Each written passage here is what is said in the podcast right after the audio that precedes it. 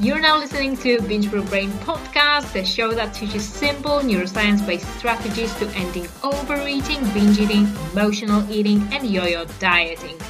I'm Natalia, your host, and I'm here to help you create wellness without the obsession. Let's get started. Hello, hello, hello. Welcome in the episode all about labels. I know that you have been calling yourself a binge eater, an emotional eater, a compulsive eater, or maybe you have labels unrelated to food issues like I'm a bad mom, I'm a people pleaser. So in today's episode, I will share with you why we use labels why labels are useful and when they become a limiting belief, and how to reframe labels so that they empower you. I know that this episode may seem like it doesn't really have much to do with eating, but it definitely has because again, you probably label yourself binge eater and I want to show you that it's a mistake and I want to uh, show you also how to change change it. I am well aware that some people will find labels very empowering. So if that's you, just keep continue doing what is working for you. But if you are a person for whom labels don't work and you find them disempowering, then definitely this episode is for you. But let's start with the question why we use labels. And I think I need to start with the quote I've heard so many times during my studies, and it is Nothing in biology makes sense except in the light of evolution. So, labels are a tool that humans developed because it helps us to better understand the complexity of our environment. Every time we encounter a certain item or person, it's good for us to classify it right, um, right away. For example, when you see a man in a white coat, it's good to know that it is perhaps a doctor. So we label ourselves or other people also to show that we belong to a certain group. Of course, humans are social creatures. We used to live in tribes. We still live in communities. So having that label is very important for our mental health. We classify and label to make faster decision. We tend to judge based on stereotypes. Of course, there's where the discrimination and racism come from, but in general, classification made our life simpler and saved time and energy. Because again, world is very complex. Unfortunately, humans are complex too. So that's the downside because many of us will notice that people like to simplify us. So I'm a complex person, but somebody may just see me as a white person, white woman from, from Poland. So we may make different judgments about other people. Maybe you, when you see a woman with a blonde hair, you're gonna assume that maybe she's stupid. When you see a young boy with acne and glasses, you will think that, oh, he's probably a nerd. We have those labels, we have those stereotypes, they make our life simpler, they save energy and time for our brain, but unfortunately, they are often wrong.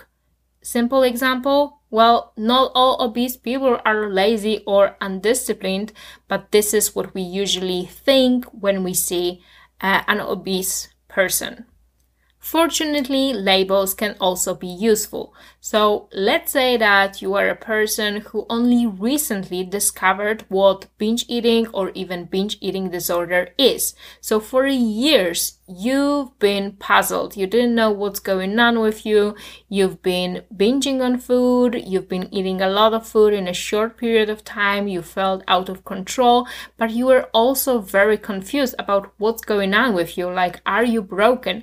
Because you didn't know that this eating disorder even exists.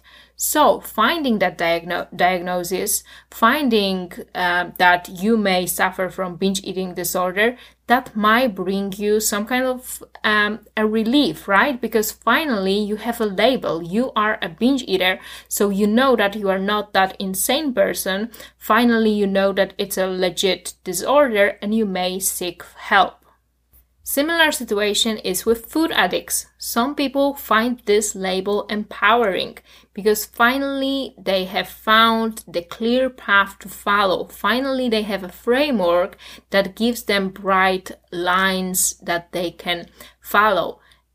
Having a label like food addict, compulsive eater, overeater who goes to Overeaters Anonymous meetings and so on these labels may be also helpful because finally you can find other people who struggle with the same thing. So having a label makes you feel like you are a part of community. In general, labels can be also useful when you use positive labels like I'm adventurous person, I'm a smart person, I'm trustworthy because when you believe those thoughts, you're going to show up differently in life. Therefore, you're going to show up as your best self.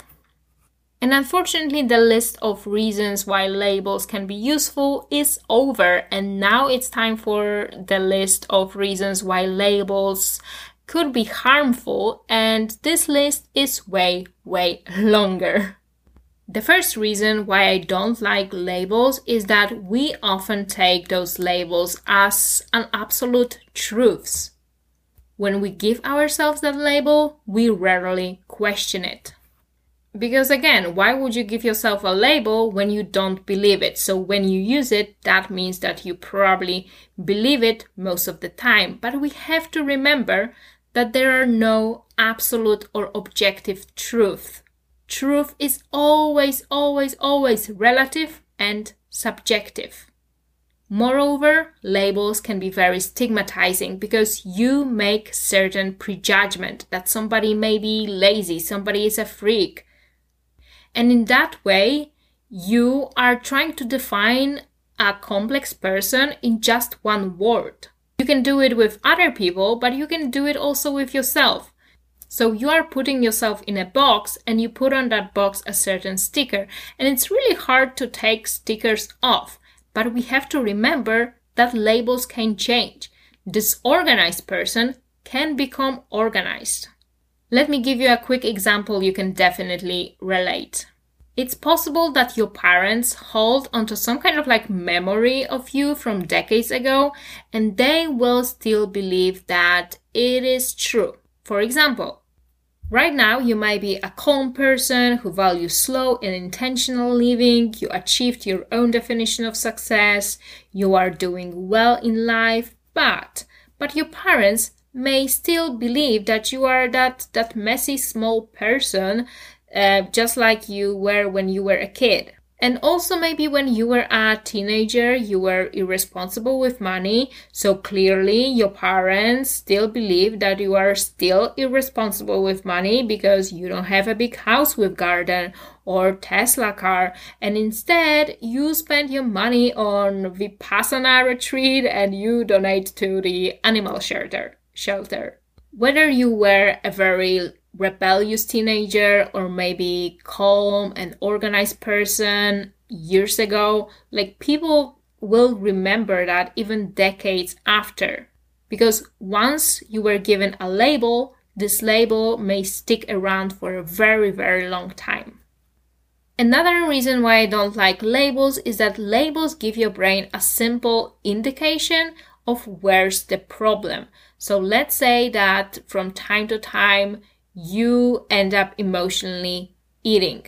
Therefore, you give yourself a label like I'm an emotional eater. And your brain sees this simple solution. It sees that the problem is with you because you are the emotional eater. You have some kind of defect. That's the problem. You are broken. However, if you wouldn't give yourself that label, you would try to look for reasons why you emotionally eat uh, at night. Maybe that day you you didn't have really mental and emotional resources to process emotions. maybe on a days where where you end up emotionally eating you don't give yourself even like five minutes to decompress during the day. Like you are always on a go. Maybe that day you ignored your hunger. Maybe you fell into a trap of black and white type of thinking. So your brain, instead of trying to analyze that, that problem from different, um, from different sides, it's just gonna give you an answer like, yeah, you were an emotional eater. That's, that's it. That's, I solved it. Case closed. So we give ourselves those disempowering labels, but we are also doing that to other people. And this is one of the cognitive biases, and it's called fundamental attribution error. So, just a quick reminder that cognitive biases are faulty ways of thinking that are hardwired into our human brain. And this specific cognitive bias is related to labeling because we believe that people's actions are results of their character. So, we underestimate the influence of situational factors on others' behaviors. Quick example let's say that somebody cuts you off in the traffic. You think that, oh, they are careless driver, but in reality, maybe their wife is, is giving a birth and they need to rush to the hospital. Another example, maybe somebody is late for a meeting with you and you think that oh my god they are such a, a disorganized and non-punctual person they are not trying enough but maybe in reality their bike broke on the way to work and they needed to find a different mean of transport to get to work. So this is what we are doing. We are just labeling those people and see uh, their mistakes as a traits of their character. The most important thing I want you to remember from today's episode is that we use labels to limit ourselves, and we create those limitations in our own mind. When you give yourself a label, when you start believing in it, there's no way you can change it because you think that this is like literally wired into your brain or it is even coded in your DNA. And please notice that in our society, Right now, we don't fix things, we just replace them. That's our mentality. So when you think that you are broken, you are too lazy, you are too stupid, you are too disorganized, you don't feel like working on it. It's just you. You have a defect. You have a broken brain. You have wrong genes. And also, when you have those labels, it is self prophetic. If you believe you are useless, you will try to prove to yourself that this is true. Your brain really doesn't like to be in the internal conflict, so it's gonna look for the evidence that this belief is true.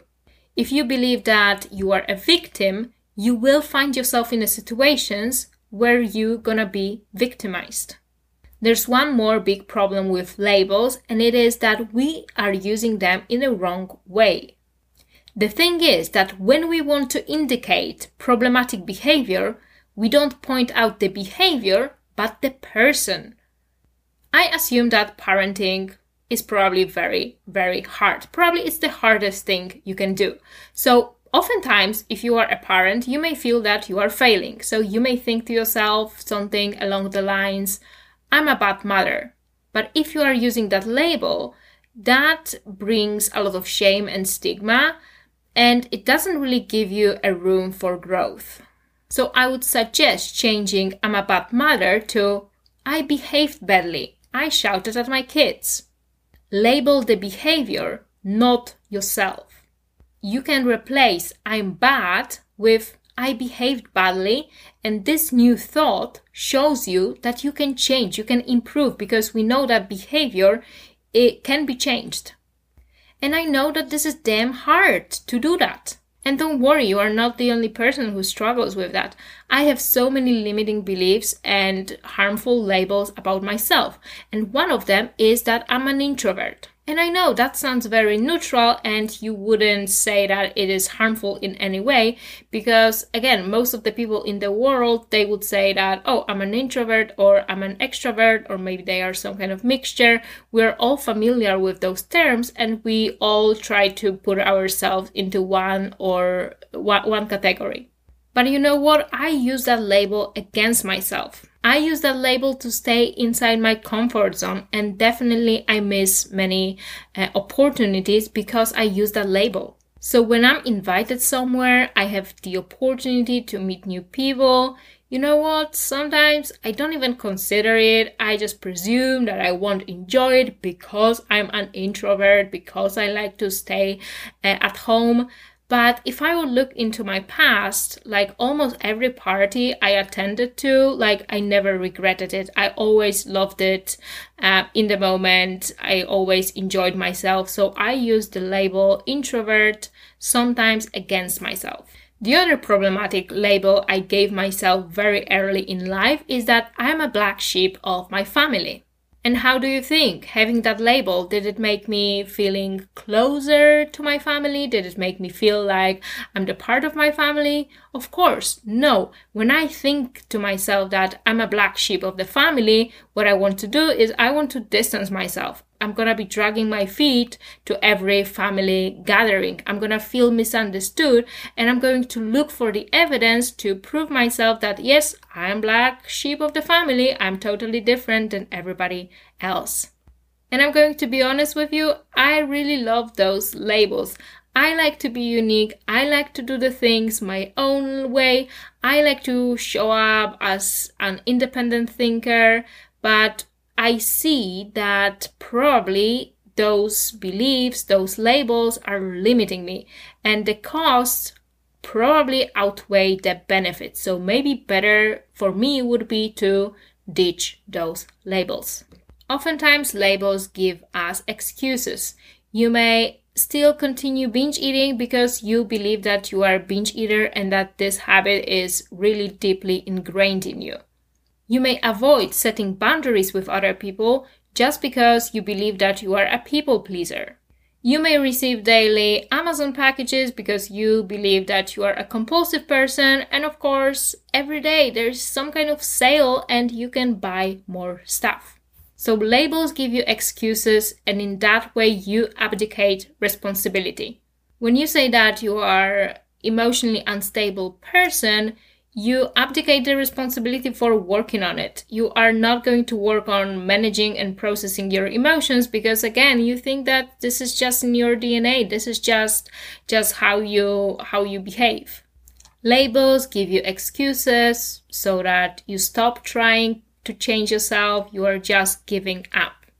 There is one more reason why labels can be problematic, even the positive labels.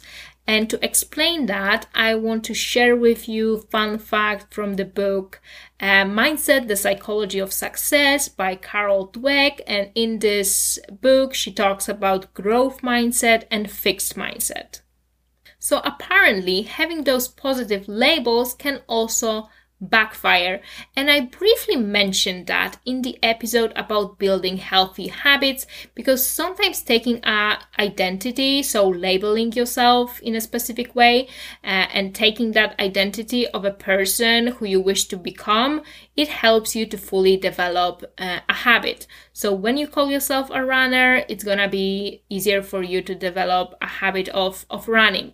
Unfortunately, some of those uh, labels can backfire. For example, if you believe that you are a smart person, you will want to uphold that belief and you will avoid situations that could shake that belief. You just want to preserve your way of thinking, therefore, you are going to avoid uh, challenging situations. Maybe you label yourself a healthy eater And that also might be problematic because sometimes we are just forced to make less healthy choices. And in that moment, that can cause you a lot of anxiety because you want to preserve that way of thinking that you are a healthy eater. But let's say that your friends want to eat in McDonald's and therefore you may feel anxious about like ordering anything, even fries, because you are afraid of those pro-inflammatory uh, oils, and so on. Therefore, that label may be harmful for you. Therefore, sometimes having those positive labels about yourself, they can be problematic and they cause you some distress. Especially when you hold a positive belief about yourself, but not about people around you. So let's say that you are working with your coworkers and you believe that you are the only hardworking person, but everyone around you is lazy. Maybe you believe that you are a creative person, and again, for you it's a positive label, but also you're gonna complain that all of the other people have fried brain and they cannot come up with any uh, creative ideas.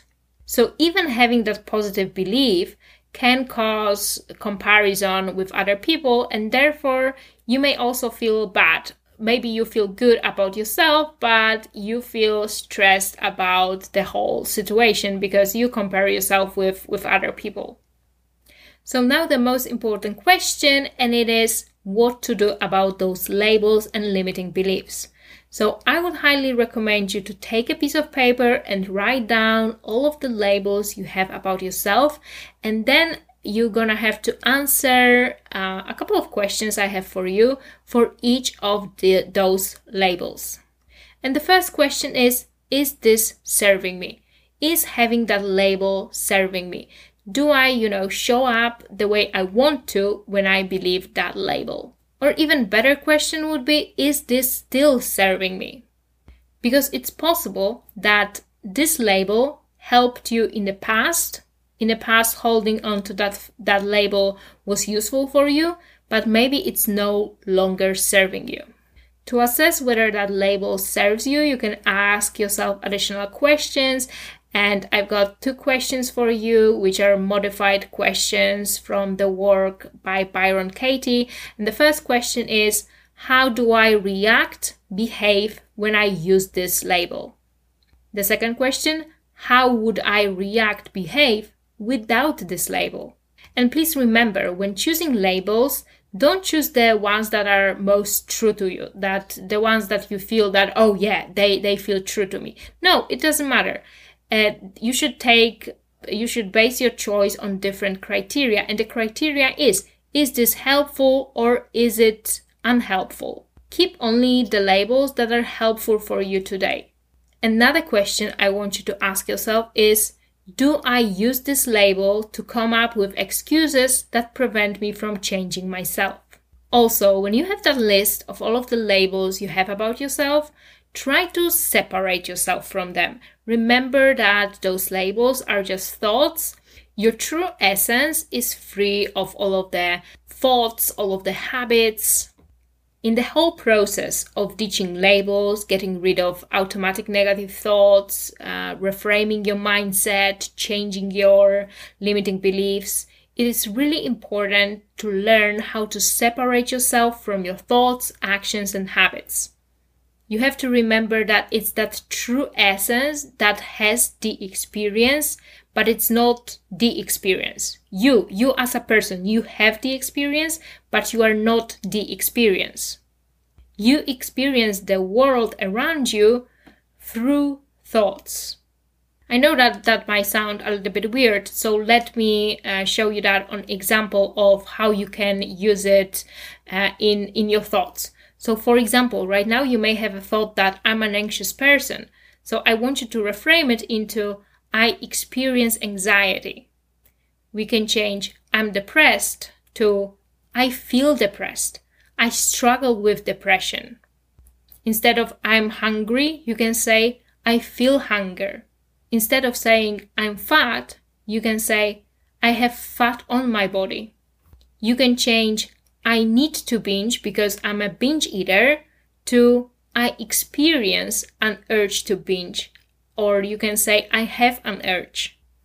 These are the examples of ways how you can distance yourself from your thoughts.